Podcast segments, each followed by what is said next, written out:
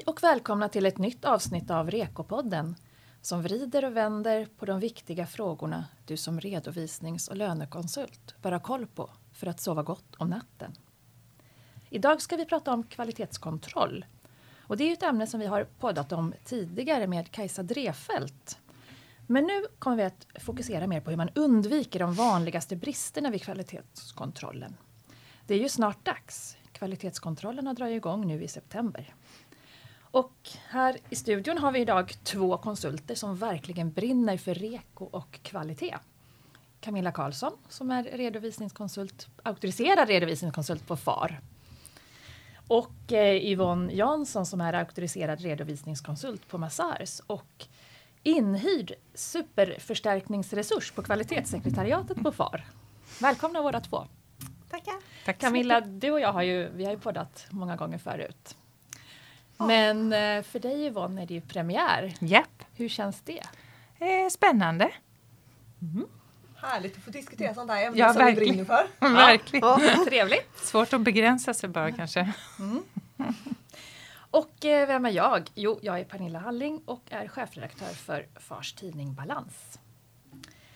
Eh, FAR har ju länge genomfört kvalitetskontroll av sina medlemmar och medlemsföretag och eh, kontrollerna sker vart sjätte år. Eh, syftet med kontrollen är att skapa förtroende och att vara ett stöd för medlemmarna i sitt eget kvalitetsarbete. Det handlar alltså om kvalitetssäkring. Näringslivet och samhället ska kunna förlita sig på att tjänsterna som utförs av en auktoriserad konsult håller hög kvalitet.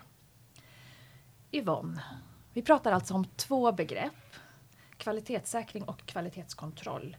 Du kanske kan börja med att reda ut skillnaden mellan de här två begreppen? Ja, det gör jag gärna. Eh, det är ganska vanligt att man, eh, alltså en vanlig missuppfattning att kvalitetskontroll och kvalitetssäkring är samma sak. Eh, mm. Men kvalitetskontrollen är ju den, den obligatoriska kontrollen som FAR gör för att just säkerställa eh, Eh, att byrån och de auktoriserade redovisningskonsulterna jobbar enligt REKO eh, och följer FARs yrkesetiska regler och är ju en av, av de hörnstenarna som, som borgar för auktorisationen och att det är det är den här garantin för näringslivet att, i, att vi har en bra kvalitet på redovisningstjänsterna. Och det, det är en förutsättning för att få vara auktoriserad? Ja, att man eh, klarar kvalitetskontrollen. Så mm. det är en säkerhet för den som ska anlita en auktoriserad redovisningskonsult också. Eh, och veta att, man, att det finns en fungerande kvalitetskontroll. Men en del av kvalitetskontrollen är ju just att kontrollera att byrån själv har ett kvalitetssäkringssystem. Mm. Eh, och, och, det är ett av ska-kraven i REKO också att man ska ha ett system för, för kvalitetssäkring. Och det ser vi att det är ganska vanligt eh, att det brister på det. Och just att man inte förstår vad, vad kvalitetssäkring är för någonting. Okej. Um, vi ska återkomma till uh, brister ja. och, och så som, som ni upptäcker i kvalitetskontrollerna. Um, jag tänkte Camilla, du kanske kan berätta lite hur går en kvalitetskontroll till rent praktiskt? Mm. Kontrollerna sker ju då var sjätte år och det är ju i samband med när man får en förnyelse utav sin titel. Först så gör vi ett urval här på kontoret där vi skickar ut ett informationsbrev att byrån ska bli föremål för kontroll. Därefter då så tar kontrollanten kontakt med den här byrån och eh, lite senare så gör de ett besök hos byrån och gör kontrollen. Dels är det vissa uppgifter som man ska skicka in i ett tidigare skede, till exempel de här riktlinjer och rutinerna som man har på byrån så att man säkerställer att man har ett kvalitetssäkringssystem på byrån. Och när kontrollanten är på plats på byrån så gör man uppföljning på de här olika delarna och man gör även en uppdragskontroll och ser så att man jobbar utefter så som byrån säger och ska-kraven som vi har i REKO. När man väl har gjort det då får man ett förhandsbesked ifrån kontrollanten hur kontrollen har gått till. Därefter då så tar FARs kvalitetsnämnd vid och eh, fattar det slutliga beslutet. Och efter det då så får man förhoppningsvis ett godkänt resultat. Så då har man klarat sig sex år till. Mm. Eh, en fråga här, är det, genomgår alla konsulter på byrån kvalitetskontroll samtidigt?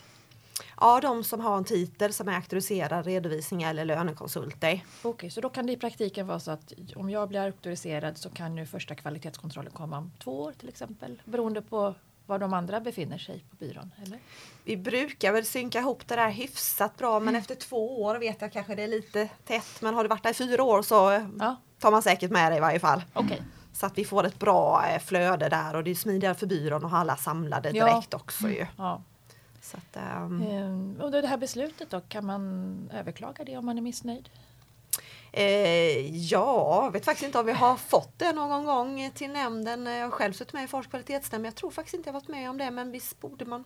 Jo, Eh, jo, men jag har varit med om att man, eh, eh, alltså det är väl inte vanligt, men man lämnar synpunkter i alla fall. Mm. Eh, och det är ju jättebra tycker jag att man gör det, att man passar på att tala om om det är någonting som man inte eh, tycker stämmer eller att man har, vill framföra någon, någon synpunkt. Eh, men det har också hänt att, att vi har fått in som överklagande och då tar ju nämnden upp det igen. Mm. Eh, och, och tittar på det en sväng till. Mm. Eh, och, och beaktar det som man har skrivit. Då. Mm. Ja men det är ju bra att veta. Mm. Um, men nu då till huvudfrågan här för det här avsnittet av Rekopodden. Vilka är då de vanligaste bristerna som man upptäcker i kvalitetskontrollen? Den absolut vanligaste skulle jag säga det är eh, brister i riktlinjer och rutiner. Eh, att man inte har tillräckliga riktlinjer och rutiner för den verksamheten som man bedriver.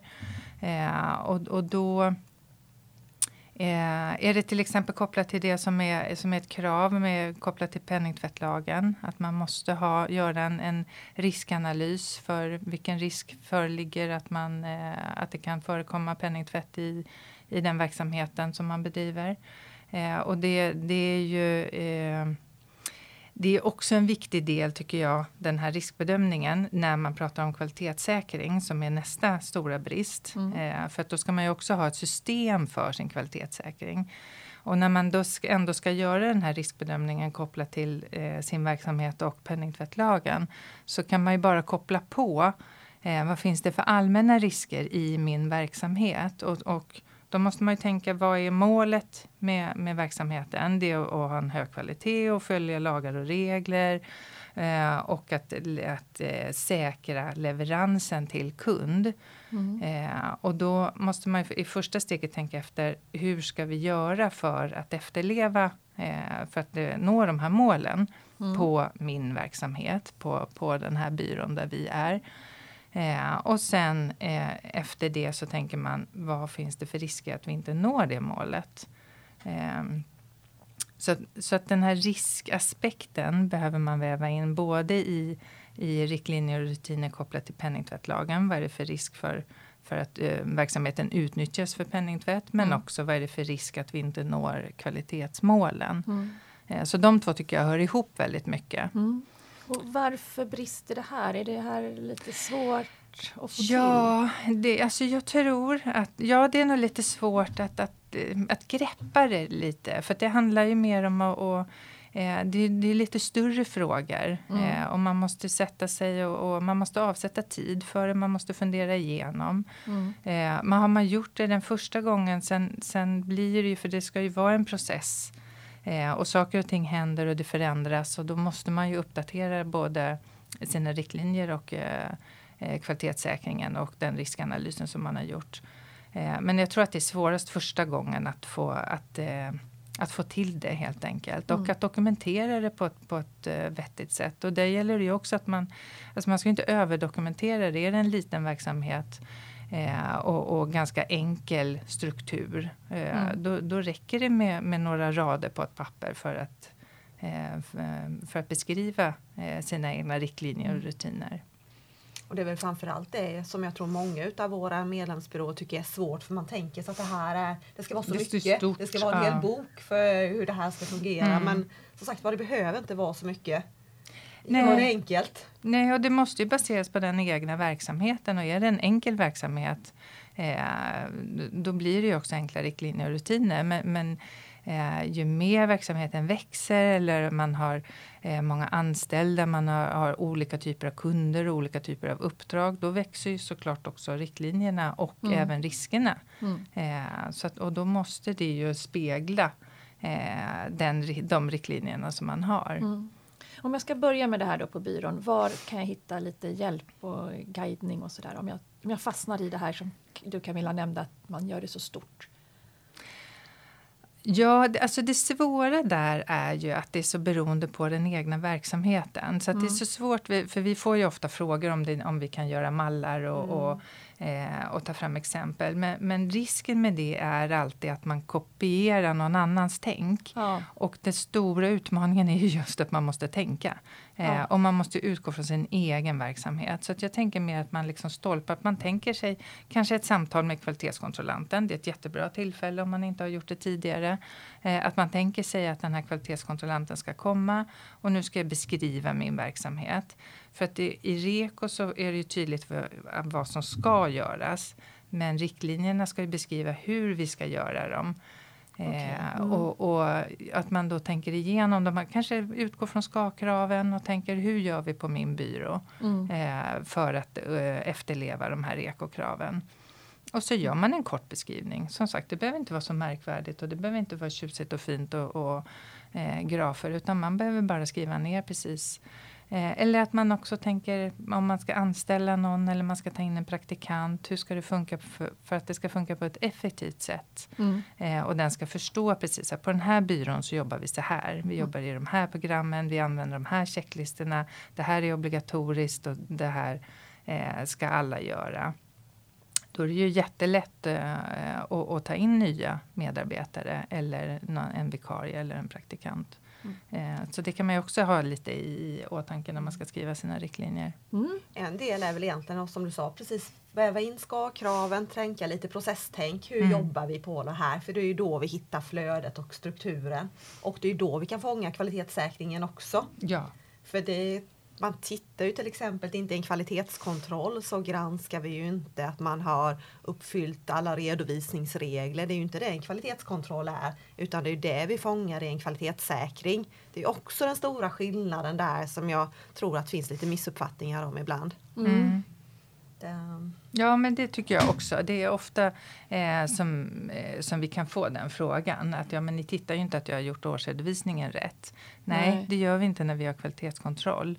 Utan vi, vad vi tittar i kvalitetskontrollen det är ju på att byrån har eh, sådana kvalitetssäkringsrutiner så att byrån fångar upp om, om årsredovisningen inte görs på rätt sätt.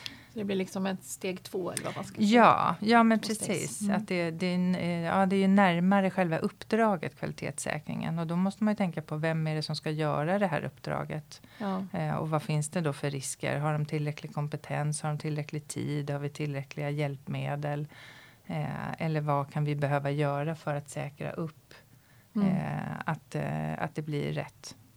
Och mm. den här kvalitetssäkringen är ju bra att ha hjälp med checklistor till exempel. När man gör en årsredovisning har jag med alla kraven som står i årsredovisningslagen och det här så har man en checklista och kan säkerställa att jag gör, har en hög, bra leverans eller en hög leverans. Mm. Ja.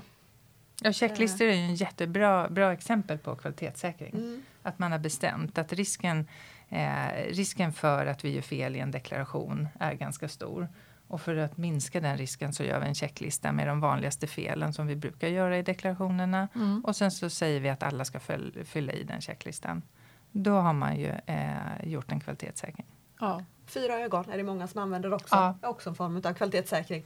Att man alltid, att man, någon annan alltid tittar på det man ja. har gjort.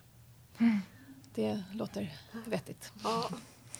Vad, vad är det mer för fel då som, som är, är hyfsat vanliga? I kvalitetskontrollerna? Ja. Eh, tyvärr så är det fortfarande vidareutbildningen eh, som är ganska stora brister på. Okay. Eh, och, det, och det är ju eh, jag tror inte att det egentligen är så att det brister i utbildning utan det brister i eh, organiserad och verifierbar utbildning. Alltså man läser på det man behöver men det finns ju ett krav att man måste ha verifierbar utbildning, att man måste gå kurser eh, och utbildningar eh, och att det finns någon form av, av bevis för att man har gjort det.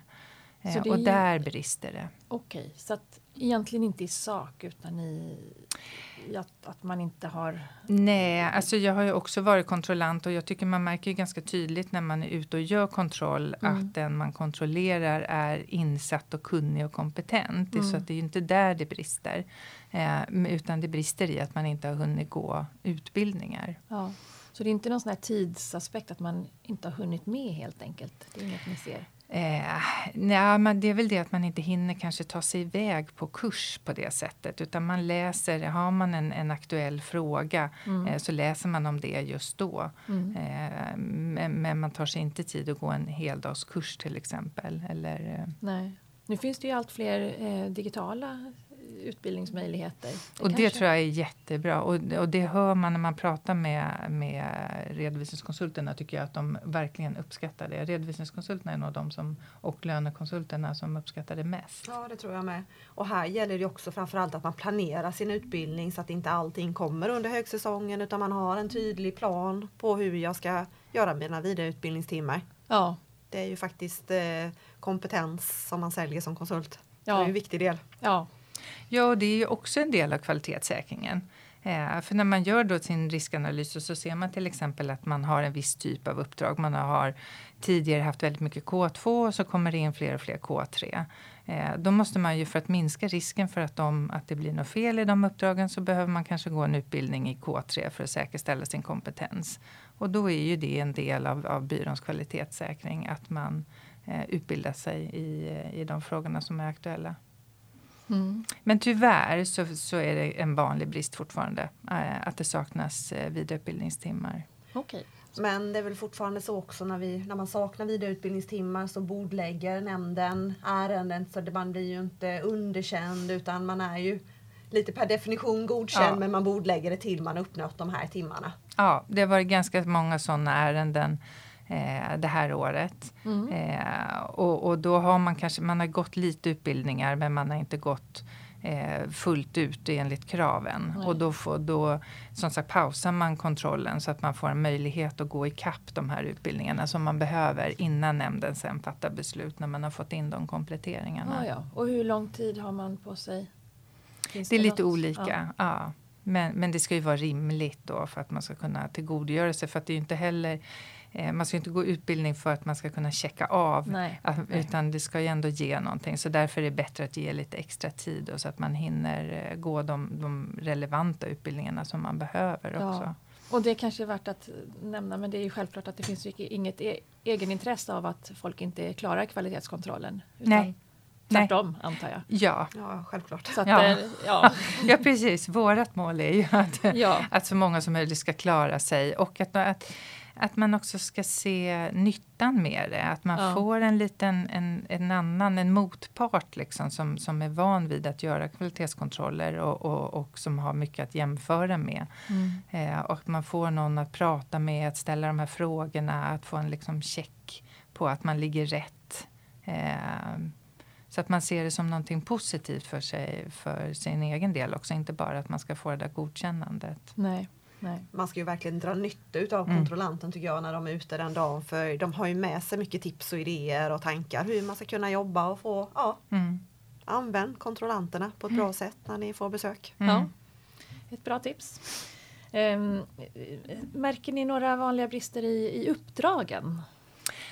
Eh, ja, eh, och de hör ihop lite grann med de bristerna som vi märker i riktlinjer och rutinerna och det handlar ju om eh, kraven enligt penningtvättlagen.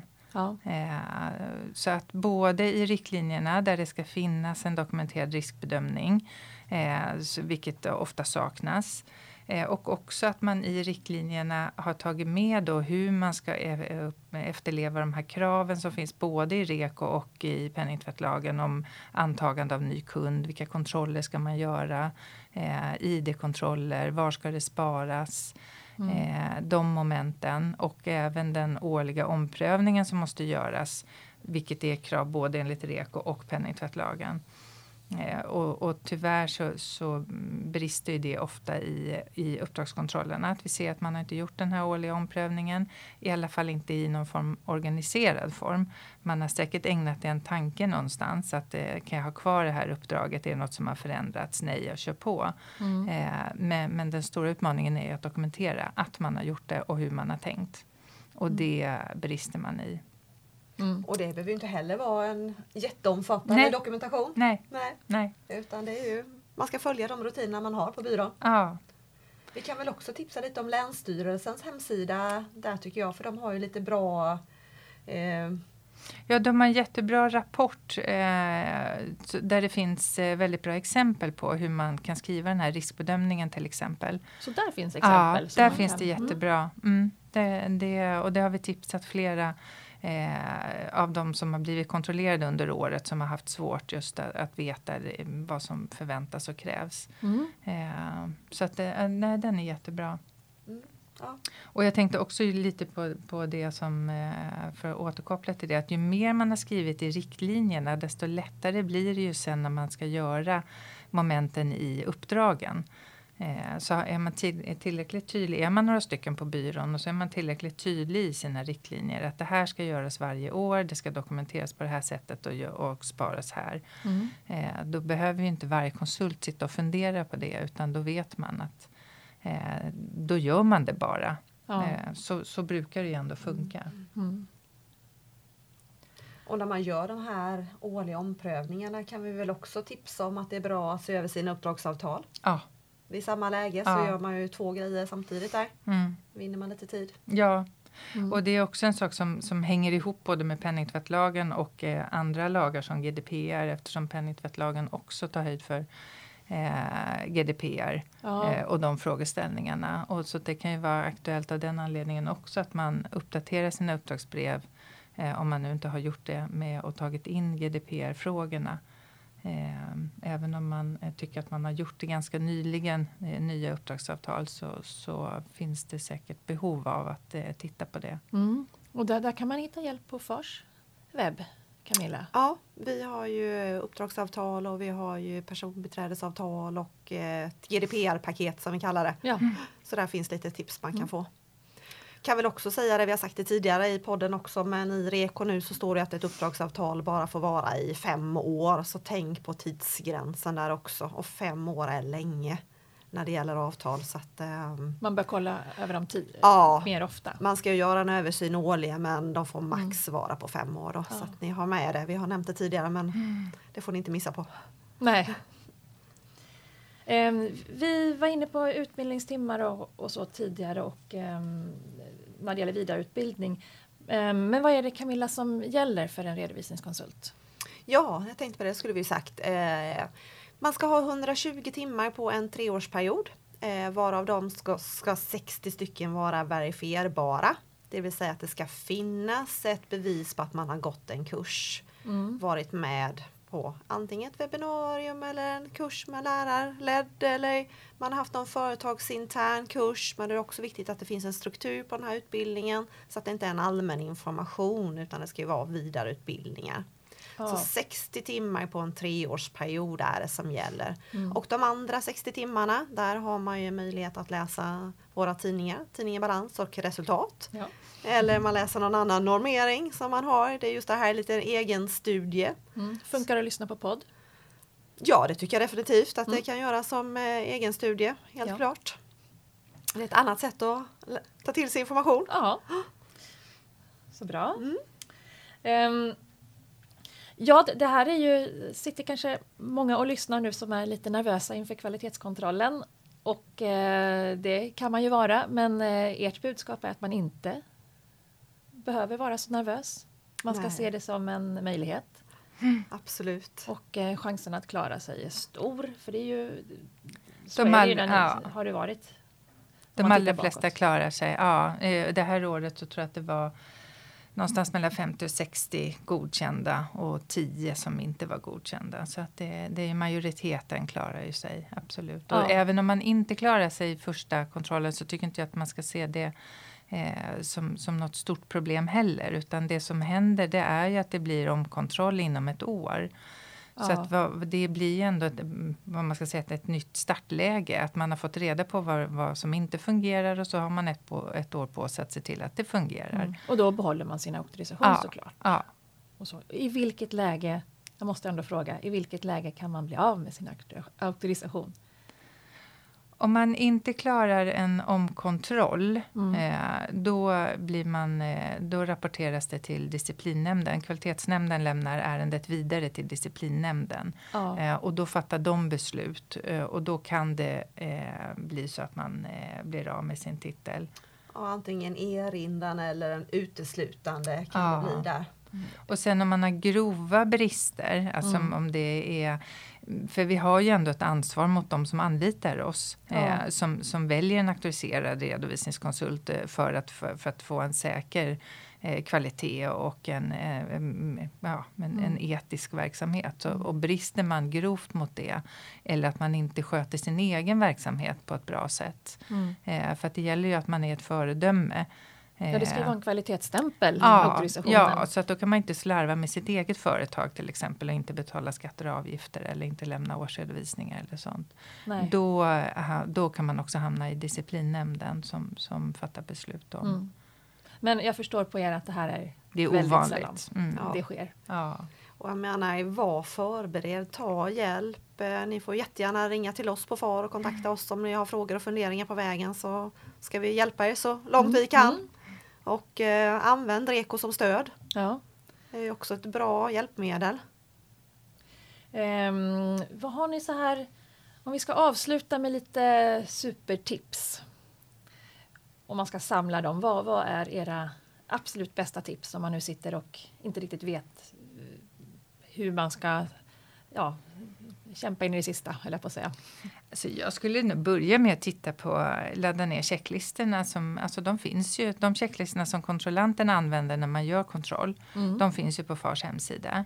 Ja. Eh, och de finns tillsammans med en informationsbroschyr som talar om precis så här går kontrollen till. Eh, så, att, så det tycker jag är en, ett jättebra utgångsläge och sen kan man ju testa göra kontroll. På, man kan göra kontroll på varandra, man kan göra kontroll på sig själv, använda de checklistorna som finns. Mm. Eh, så ser man ju vad som finns och, och inte. Och där, då blir det kanske också tydligt om man har några frågor som man inte förstår. Mm. Eh, och då ringer man ju hit och frågar vad betyder det här? Vad, Mm. vad, är det, vad menar man med den här frågan? Vad är det ni kommer kontrollera? Det och så svarar vi på det. Ja, det är ju framförallt att förbereda sig. Ja. Vara redo. Det är Ja. jätteviktigt tror jag att man ska känna att det här det blir bra kontrollen. Mm. Ja, För det är ju det vi vill. ja. Så om man har lite tråkigt en dag på kontoret, då kan man leka kvalitetskontrollant. Ja, Ja? Istället för tjuv och polis blir Ja. kvalitetskontrollad, kontrollant och, och kontrollerad. Ja, ja. Eh, ett litet rollspel där. Ja. Eh, det, det kan vi också, eh, är också intressant att veta. Kvalitetskontrollanterna, vad är det för några? Det är ju medlemmar i eh, FAR som är självklart oauktoriserade redovisning och lönekonsulter. Mm. Eh, som man kan ansöka och bli kontrollant hos oss. Vi brukar ibland eh, annonsera i tidningen Balans att vi vill ha lite kontrollanter. Ja. Har du säkert nu, skrivit nu någon artikel om? finns det för, eh, för Ja, nu finns det. Mm. Till hösten ja. nu. ja. Men är ni intresserade av att bli kontrollanter så är det bara att höra av sig till oss på FAR så tar vi med er till nästa gång. Ja, Ja, och de som, blir, de som söker om att bli kontrollanter, det märker man ju att de är ju ändå lite extra intresserade av, av reko och kvalitetsfrågor. Så att det finns ju ett, ett, eh, eh, en liten låga där som, som Ja. brinner för just de här frågorna. Det är därför man tar sig eh, ett steg till. precis som ni två. Ja, Och det ska man väl också säga, kontrollanterna de tycker ju det är otroligt roligt Ja. att vara kontrollanter. De får ju också med sig otroligt mycket bra input tillbaks Mm. från de byråerna de blir kontrollerade utav. Mm. Så att det är väldigt uppskattat jobb att vara kontrollant. Mm. Ett, tips också, Ja. om det är någon som är intresserad. Ja, men det tycker jag verkligen. När, man, när jag var kontrollant, alltså det, det är väldigt trevliga besök, det, det är intressanta samtal man har. Eh, så att det, det, ja, men det är verkligen givande för båda, både för kontrollanten och den som blir kontrollerad tycker jag. Mm. Ja, så spännande och se hur det går nu under eh, i höstens kontroll. Eh, jag tackar er för att ni har kommit hit. Eh, Camilla, du brukar ju vara här, men tack Ja, ändå. tack. Och eh, framförallt kanske tack till dig Yvonne som, Tack för att jag som fick har komma. premiärpoddat. Tack. Och eh, tack alla ni som har lyssnat och hoppas ni har fått med er en hel del bra tips inför kvalitetskontrollen. Tack så mycket. Hej!